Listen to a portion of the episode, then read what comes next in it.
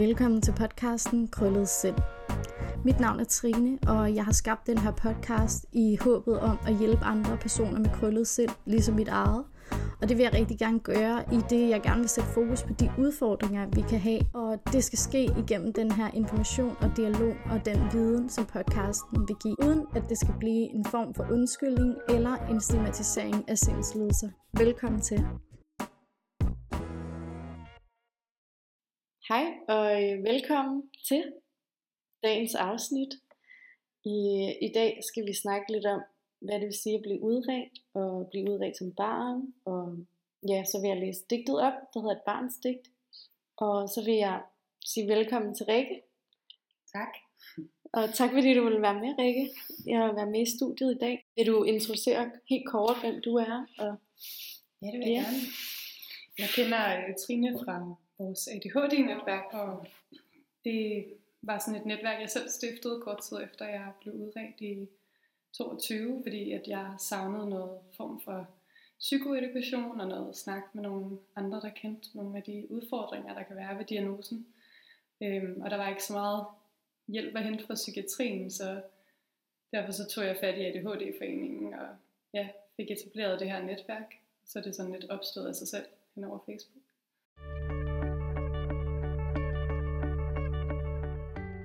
I dag vil jeg læse digter, som hedder Et barns digt, og det kommer her. Et barns digt kan føles som en pligt. En psykologisk samtale, der aldrig ender med tag. Et langt og ansvarsfuldt liv, der bare lever og lever i anstrengelsens små bid. En voldsom og impulsiv pige, der altid har svært ved at tige. Jeg prøver virkelig, var alt hun kunne sige. Hendes selvværd dalede, men det var ikke mest fatale. Nej, uroen var en skandale. Dog beskrev de hende som livlig. Men vel fremstod hun pirlig. Jeg tænker, at det aldrig er sket. At det er heldigt, at jeg stadig er helt. helt.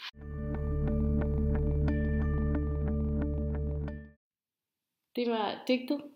Mm. Hvad, hvad tænker du om det? Jeg synes, det var faktisk lidt rørende at høre. Jeg kunne genkende meget af det, eller de der barndomsfølelser. Helt klart. Ja. Sådan, øh, ja, tvivlen på sig selv. Ja, Og ja, føle sig sådan lidt alene. mm. Ja. Altså, jeg har jo skrevet digtet i forhold til den her agtindsigt, jeg jo har fået. Ja.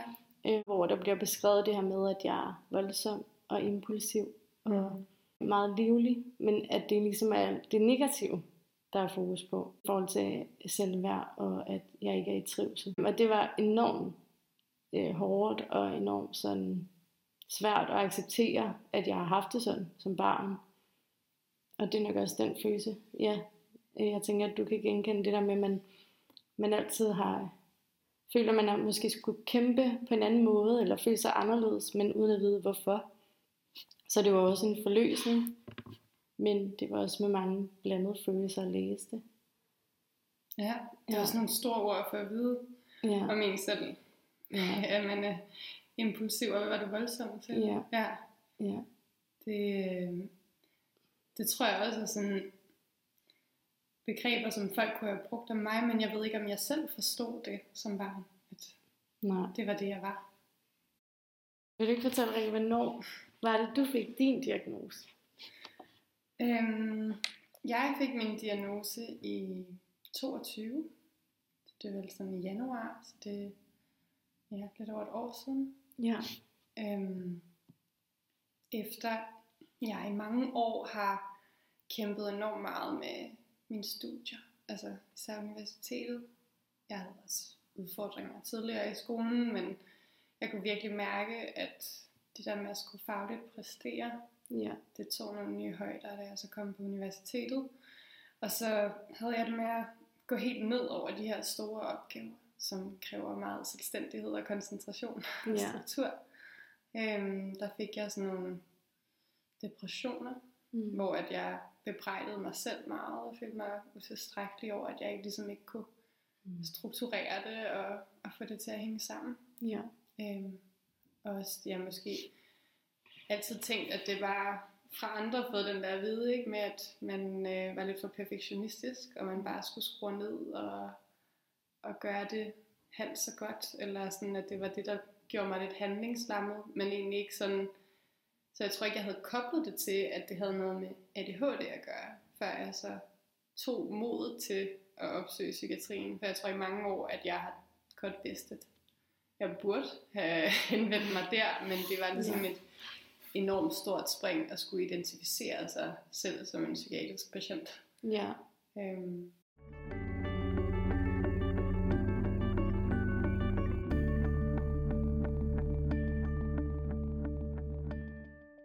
Altså, eller når du tænker på det at have ADHD, tænker du så også, at du er en psykiatrisk patient? Eller? Ikke nu. Nej. Og, altså nu forstår jeg jo mere det der med, hvordan det altså en funktionsnedsættelse. Mm. Og jeg tror egentlig også, det var en, derfor var det også en enorm lettelse, for jeg synes, depressionerne på en måde var mere permanente og svære at forholde sig til, hvor at ja, psykiatrien jo så ligesom kunne faktisk tage noget af det fra mine skuldre og sige, det, Mm. det er en form for belastningsreaktion af, at du ikke har fået den her diagnose. Ikke? Jo. Øhm, og så forstå, jamen det er jo også bare en del af, hvordan jeg er. Altså Ja. sådan, det, jeg har altid vidst, altså, at jeg var sådan, og folk synes også, det var lidt sjovt, da jeg fik diagnosen, fordi de var sådan lidt, åh oh, jo, det kan jeg egentlig godt se, men du er jo bare dig. Ja. Øhm, men at lave den kobling var svært, også fordi jeg tror, at det her med, at man har et billede af, at det er en lille dreng, der ikke kan sidde stille på stolen. Mm. Selvom jeg jo har haft nogle af de udfordringer ja. i barndom.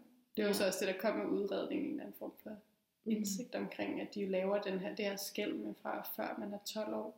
Ja. Fordi jeg tror ikke, jeg havde så mange udfordringer øhm, i mellemtritten og udskolingen. Nej. Men i indskolingen havde jeg den her meget udadreagerende adfærd, som jo så også er sjovt, at de laver det skæld, eller det der, man identificerer mm. det. Ikke? Hvordan kom det sådan til udtryk, når du var ud af regerende der i indskolen? Ja, det er måske også forkert at sige udadreagerende. Jeg tror mere, jeg var, øhm, jeg var meget øh, snaksalig og glad for alt, hvad der skete omkring mig, og skulle hele tiden tale med sidemanden, og havde svært ved at sidde på min plads og følge med i undervisningen. Ja. Fordi jeg var så meget i alt det sjove, der skete omkring mig, og jeg havde svært ved at slippe lejene, når vi skulle tilbage til timen og sådan ting. Ikke? Jo. Så jeg var ikke sådan en pige, der var god til at høre efter eller sidde stille. Jeg har også været i vuggestuen, tror jeg, eller børnehaven fik de tjekket min hørelse. Okay. Og de også fik konstateret, at der ikke var noget galt. Ja. Ja, jeg havde bare svært ved, jeg havde sådan lidt Det, ej, det er sjovt, du nævner. at høre efter. Jeg har faktisk også blevet tjekket for det, og jeg har faktisk engang haft en skolekammerat, som, øh, som gjorde totalt meget ud af at øh, rende rundt, da vi var sådan teenager, og tjekke, om jeg havde et høreapparat. Mm. Altså, hvor jeg tænkte sådan, hvad, hvad, hvad er det, der gør det? Ja. Altså, men det må jo igen være noget med det der med opmærksomhed. Ja. At folk så bliver i tvivl om, kan hun godt høre ordentligt? Når vi bliver ved med at sige den samme instruktion 14 gange, Ja. hvorfor forstår hun det så ikke? Det er jo Ja. også det der, man senere ikke har kunne, man har haft svært ved i skolesystemet at række hånden op, når Mm. man har fået en instruktion, og man ikke forstår den, og Ja. alle andre har fattet det, og skulle stille det der spørgsmål, hvad var det nu, vi skulle igen? Ja. Altså det har altid skulle stille. Ja, ja og Det det er var også, ja, ja, det kender jeg, det jo det der med verbale instruktioner. Det er Ja. det værste også, jeg kender. Altså jeg er sådan, jamen du kan forklare mig det i, i en time, kan du forklare mig det samme og det samme og det samme, øh, foran en hel masse, men jeg kommer ikke til at gøre det bagefter, fordi jeg kommer ikke til at forstå det, hvis der ikke er noget visuelt, eller der ikke er noget konkret, eller jeg ikke afprøver det først. Altså sådan, Ja. ja. Men det er interessant. Det er, det er også sjovt, hvordan det er sådan helt, altså noget helt konkret som hørelse, Mm. kan vi koble sammen med, at man jo bare hører, faktisk har vi jo super god hørelse, vi har jo næsten for god hørelse, fordi man hører alt muligt andet også. Ja. Så det er jo det der med ens ører bare, Ja, det er en stor del. Det tror jeg egentlig også, jeg kunne identificere mig med, ikke? Altså med opmærksomhedsforstyrrelsen, at man bliver meget nemt øh, revet med. Og det er jo så også bare udfordrende for et hvert lille barn i små klasser, hvor hvis der sker noget sjovt. Mm. et sted, så har man virkelig antennerne ude, og Ja. så suger man det til sig. Ikke? ja, og impulsiv. Mm. Ja.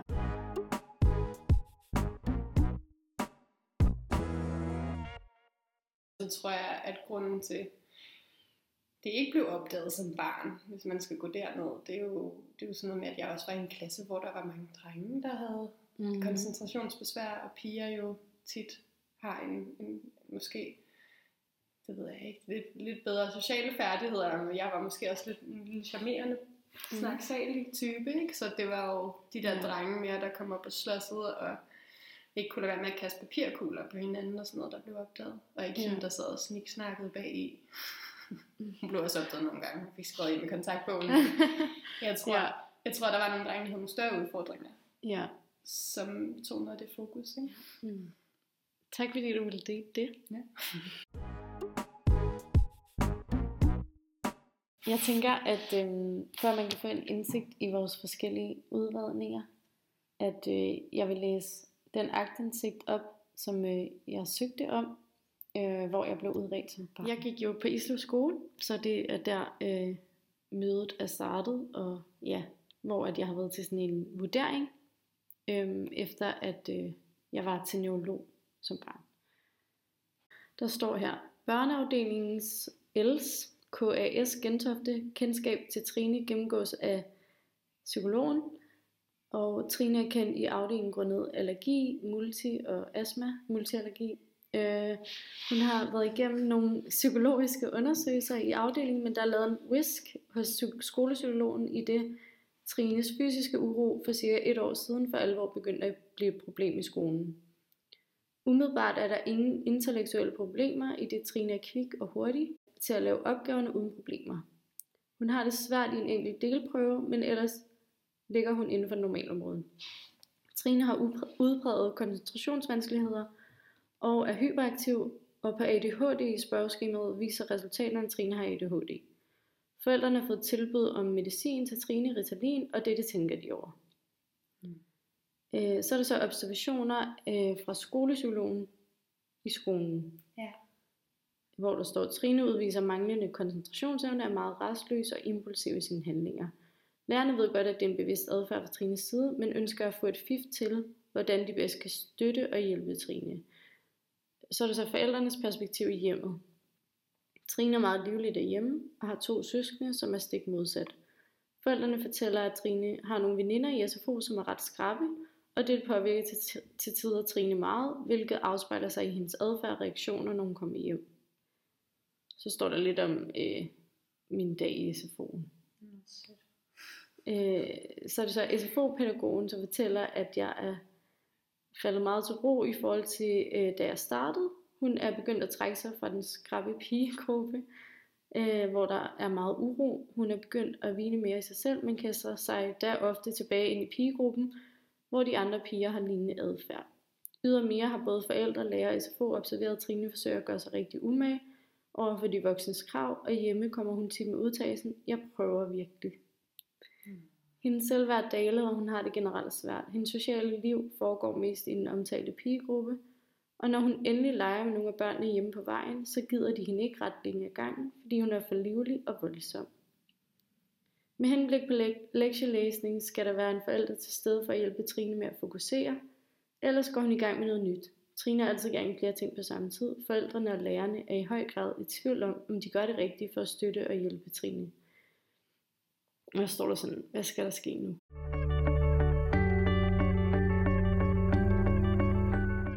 Jeg synes, det er sådan sjovt, det der med Ja. livlig og voldsom. Det står slet ikke beskrevet, hvad det er for en adfærd. Nej. Altså sådan, jeg tænker, hvad, har du slået de der andre piger, eller har du, Mm.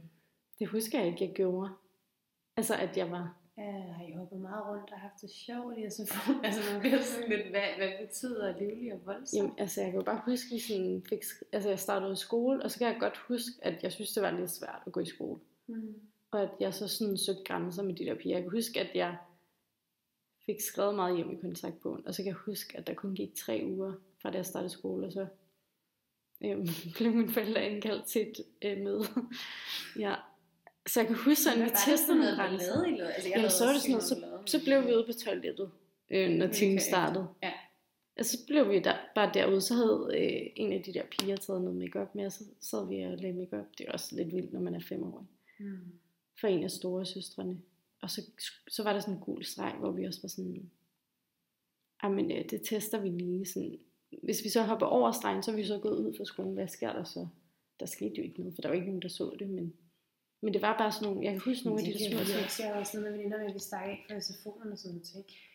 Altså, hvor jeg bare tænker, der er ikke nogen, der har sagt, at jeg havde ADHD. Altså, også de ting, jeg gjorde, man er bare sådan, hvor er koblingen til at Mm. undervisningen, eller yeah. hvor din koncentrationsbesvær, det kan jo også være, nu vi begge to er sådan lidt øh, børnefaglige, men sådan, mm. Altså det er jo nogle sociale dynamikker, lyder det Mm. også lidt til, at du råd ind i en pigegruppe med nogen, hvor I laver ballade. Ja. Altså, Ej, det det, er svært være. at huske. Jeg kan bare huske det der med, at jeg synes, det var svært, at jeg skulle sidde stille i så lang tid. Og så kan jeg huske det der med, at, at jeg sad sådan i timerne og tit hørte, hvad der skete ude på gangene.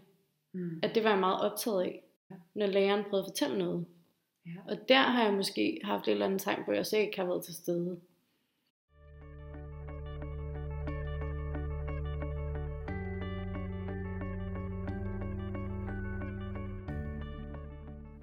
Øh, men jeg har jo også fået fortalt af mine forældre, de arbejder jo begge to inden for øh, børne- og skoleverden, og der har jeg fået fortalt, at der blev lavet en udtalelse omkring mig til PPR, som lærerne lavede, inden mine forældre godkendte det, hvor at de, øh, de skrev, at jeg var hele skylden til, at der var uro i klassen. Hvor mine forældre altså, gik til lærerne og var sådan, det der, det kommer vi ikke til at godkende, og vi kommer ikke til at underskrive det, fordi vores enkelte barn kan ikke være skyld i en hel klasses uro. Altså, hvor-. Ja, hvor mine forældre var så vrede, fordi at, at, at de vidste jo også godt, at jeg gik i en klasse, og, og ja, nogle af de drenge kender jeg stadig i dag, som også var, der var gang i dem, Mm. lad mig sige det sådan. Og jeg var ikke en af de værste overhovedet, men jeg har måske været på, jeg tror jeg har været på samme niveau med dem, ikke, som drengene, og det er måske der, jeg så har stukket ud for pigegruppen. Ja, Det er også bare tilgangen til børns adfærd i 90'erne. Kan man Ja. ikke have med at tænke. nej, det er rigtigt. Det, altså, vi havde også det der med, at læreren udpegede, de havde et forældremøde med en af drengene i min klasse, som, Mm. altså det var sindssygt, de indkaldte alle forældrene, fordi at han var et problem. Vi skal holde et møde om, at den her dreng Ej, det var er et problem. Det Det er sådan, det, men man bare ikke, altså, jeg håber da i hvert fald i dag, at man se mere sådan nuanceret, ikke så individualistisk på det, Mm. at de sådan udpeger, men det lyder som om, du en lille bit har haft det svært, Mm. uanset hvad. Ja, At de jo er gået ind i det der, ikke? jo. Jo, man kan sige, det er jo, det er jo gjort i bekymring, Mm. så det er jo godt. Ja. Ja. Nå, jeg tænker lige at læse det sidste færdigt. ja, det altså. var en tangent. Det er Ja, nej, nej, nej, nej, det er okay. Det må man gerne i denne podcast. Nå, der står bare, det er helt kort. Hvad skal der ske nu? I kraft af, at øh, skolepsykologen og hendes navn er blevet langtidssygemeldt, så foreslår øh, den anden skolepsykolog og hendes navn, at lærerne øh, kontakter konsulent for specialundervisning og hendes navn, i det at hun så vil kunne give nogle redskaber til at arbejde med Trine på. Mangel på ressourcer vil lærerne ikke kunne få flere timer. Under normale omstændigheder vil skolepsykologen kunne vejlede både forældre og lærer, men da hun stadig er syg, træffes beslutningen, at den anden skolepsykolog kontakter specialkonsulenten øh, med videre øh, i forhold til det videre forløb. Øh, videre understreges det, at der er brug for løbende samtaler, fælles møde med skolen og SFO, etc. med hensyn til vurdering af Trines udvikling. Mm. Ja.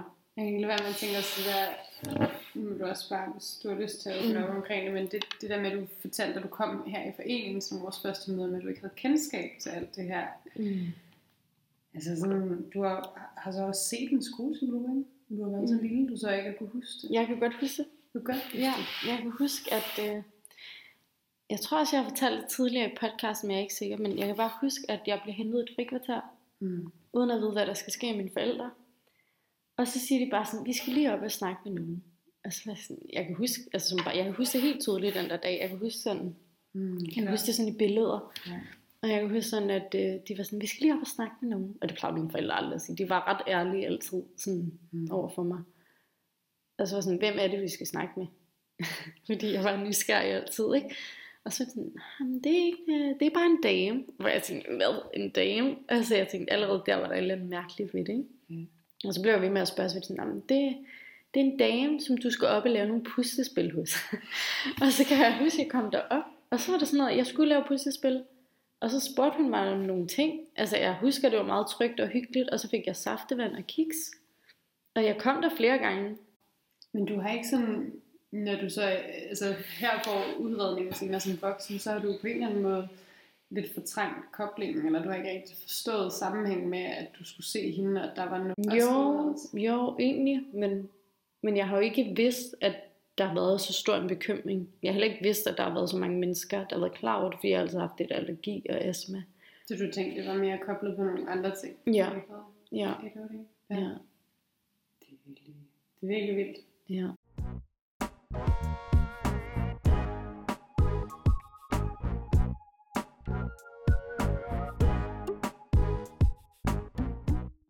Nå, men Rikke, nok om, øh, nok om mig. Ja. Ja. Det var, det var sådan en udredning. Ja. Sådan, så vi også bare kan For fortælle ja, fra et barn, altså hvordan det lyder og så ud dengang i 90'erne. Mm. Men øh, jeg tænker, om du har lyst til at dele din udredning Ja, fra da du er voksen, og hvordan det... Ja, Ja, jeg har været lidt på jagt, fordi at, øh, det var sjovt, når man dykker ned i de processer, og finde den konkrete udredning har været lidt af at finde en, en nål i en høstak. ja. Øhm, altså, vi har jo kunnet sådan, jeg startede jo hos øh, Københavns Psykiatri, det var dem, jeg henvendte mig til, da jeg havde det psykisk dårligt med min depression. Og der øh, mødte jeg første gang, jeg møder en psykiater, øh, en dejlig kvinde, så, øh, så har vi en lang snak om, om, hvordan jeg har haft det med de her depressioner, og hvorfor jeg ryger ned, hver gang jeg, jeg sidder og siger til kan jeg huske, jeg forstår ikke, hvorfor at det er hver gang, jeg skal skrive en stor opgave, jeg bliver helt ned med flaget, ikke? Mm. Og så siger hun, prøv lige at kigge på det her papir, og så rækker hun mig et A4-ark med, jeg tror, der står sådan et par sætninger, syv punkter eller et eller andet, som er sådan beskrivende for ens, hvordan man har det. Øh, Og så er sådan, det er jo mit liv. Altså sådan, siger jeg Ja. til hende, hvis jeg kigger op på hende, siger jeg sådan, det er jo, det er jo sådan, hvad, hvad er det her, siger jeg så til hende, fordi der ved jeg ikke, at det, er en, altså, det har noget med ADHD at gøre. Mm-mm. Øhm, og jeg har jo selv læst noget tilvalg på psykologi, og læst en, en del fag på psykologistudiet, udviklings- og pædagogisk psykologi og alt det her. Mm. Og også sådan, altså stødt på noget af det der sådan kliniske og, og ADHD'en, men jeg havde bare slet ikke sådan overhovedet lavet den kobling, at det var det. Nej. Men jeg kan jo så, da hun så siger, at det her det er en screening, eller sådan en forpapir, vi giver til før, vi mistænker for ADHD, så er jeg sådan, nå, Ja. så skulle det. Ja. Men det var helt mærkeligt. ja. Og så gik der jo noget tid, før jeg fik øhm, den her diva. Og der var jo, ja, det, det var lidt en underlig proces, det har jeg også fortalt om tidligere, men det her med, at sådan, fordi det var Københavns Psykiatri, og jeg kom ind med en depression, så har de jo sådan nogle pakkeforløb. Og så var man ligesom havde sat det i gang, og så er det noget med ressourcer i forhold til, at de kunne ikke tilbyde et ADHD-forløb. Nej. Øhm, så der skulle, de ligesom, der skulle jeg ligesom flere gange være sådan, jeg vil gerne have noget mere, jeg vil have noget psykoedukation ja. eller noget terapi. Ja. Øhm, og det havde de ikke mulighed på grund af ressourcer på det tidspunkt at stille til rådighed. Så der kom jeg så til øh, et privat hospital, øhm, hvor at, at jeg så begyndte der først at blive ud, altså rigtigt udredt med en, en diva. ja. Som er specialiseret i ADHD. Lige præcis. Faktisk ja. diagnosen, den psykiater i Københavns Psykiatri, præmorbid, øh, hvad hedder det, ADHD, sådan, så jeg Mm. kunne få noget dispensation med mit, min speciale skrivning. Men da jeg Ja. så kom ind i, i, hvad hedder det her, privathospital, der fik jeg så lavet en rigtig diva. Mm. Og det var ligesom der, man lavede den første screening. Og bare lige så lytterne er med, så DIVA, det er jo det her spørgeskema, hvor man øh, skal svare på en masse spørgsmål omkring sådan, Mm. hvordan man oplever, at man øh, har koncentrationsbesvær, og man Ja. er øh, impulsiv, og har svært ved at høre efter, og har svært ved at så stille. Ja, der er en masse spørgsmål. Og Ja. der er også det her med barndom, ikke? Som, Ja. som så faldt brikker på plads for mig. Det er, når man spørger med sådan Mm. før 12 års alderen. ja. Jeg stadig ikke forstår fagligt, hvad, hvad det er, der er det skæld, men, men det, det, det gav jo så mening. Ja. Øhm, og det er jo så også det her, som vi også har snakket om i vores ADHD-netværk, hvad, hvad er H'et og den her Mm. mm. hyperaktivitet, den ser man mere udtalt i barndomsårene, ikke? hvor Jo. den internaliseres, især for kvinder meget senere hen. Ja. Det tror jeg i hvert fald har været det, der har været sket for mig. Ja. Fordi jeg har altid været en rengøringstornado, men du ved, jeg har godt kunne sidde stille i skolen Mm. mm. senere hen og sådan nogle ting. Hvor Ja. på den måde har man ikke kunne... Altså det tror jeg har været den mere klassiske forståelse af ADHD, så man måske bedre kunne se det, hvis det Ja. ja. var jeg kravlede i gardinerne Ja. i skolen, ikke? Jo. Ja. Ja. Ja, og så er det jo nok også, jeg tænker også, det der med 12 det har nok noget at gøre det der med pandelapperne, ikke? Vel, altså, de Ja. er mere, altså, de udvikler sig jo ikke lige så hurtigt hos en, der har ADHD, eller frontallapperne hedder Ja, det. ja, ja. ja. Ja, øh, så der er måske noget der, i forhold til, at man så lige ved den alder kan se, når Det kan der øh, går det lidt langsommere, eller der er nogle ting der, der stikker ud. Ja, Ja, det, det er slemt. interessant. Og så, Ja. som jeg også kunne høre på nogle af jer, så var der jo det der med at have en pårørende med inden, også en del mm. af divaen. Mm. Øhm, Jo. at det, det tror jeg, jeg ved ikke om der, ja, hvordan det gik skævt i mit opstart, men jeg havde ikke mulighed for en pårørende mere, men de har så alligevel kunne stille diagnosen. Ja. Selvom vi sad nu her og kiggede, og ikke kunne finde de konkrete papirer og de der ting, ikke? så Ja. har man alligevel fået forløbet. Men jeg tænker også, ud fra den diva, jeg fik derinde, der stod der også sådan noget. Jeg har ikke rigtig besvaret spørgsmålet konkret, og jeg kommer meget øh, langt omkring alle mulige andre ting, Mm. og at min forklaring kommer i sidste ende, sådan efter lang tid. Så jeg tænker også, de er jo vant til at lave rigtig mange udredninger og snakke mm. med Mm. rigtig mange mennesker, der har ADHD hver dag. Ja. Fordi privathospitalet er også specialiseret i det, ikke? Jo. Så de har jo nok snakket med dig, og så har de tænkt, Nå, men, altså, nu gør hun det, og hun gør det, og hun gør det, og hun gør det, så vi kan tjekke, tjekke, tjekke, tjekke, ikke?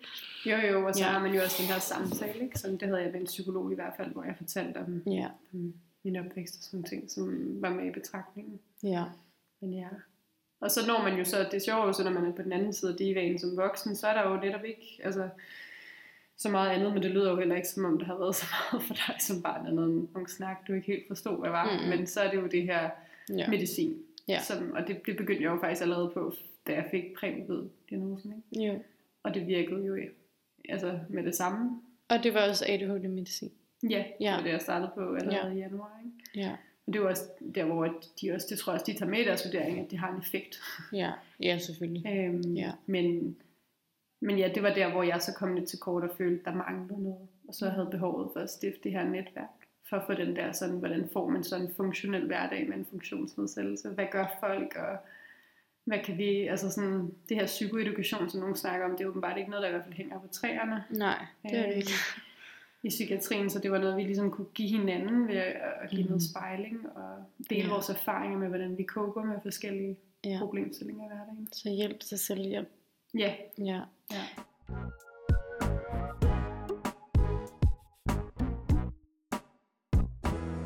ja. Og så vil jeg bare sige tusind tak, fordi du vil være med i min podcast. I lige måde. Jeg, jeg synes, det er rigtig fedt, at du laver den her podcast. Og jeg håber, at der sidder nogen derude, som måske også er lidt i, i limboland, eller lige har fået diagnosen og savner noget, som kan få nogle svar. Og ellers så er der i hvert fald ja, muligheder for, kan man altid prøve ligesom mig at kaste ud i at lave sin egen støttenetværk, for der findes så mange andre, der sidder derude og har det ligesom en selv. Det er kun et par Facebook-klik væk at finde dem. Og det har vi sgu alle sammen brug for. Ikke at føle os alene. Ja. Så opfordringen til at starte nogle nye hobbyer, den skal man ikke give to gange til en med ADHD.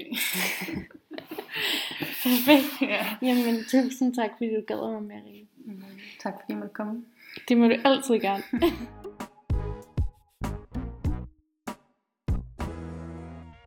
Du har lyttet til afsnit 6, Et barns digt. I næste afsnit vil jeg fortælle jer lidt om tiden efterpå, som digtet også hedder.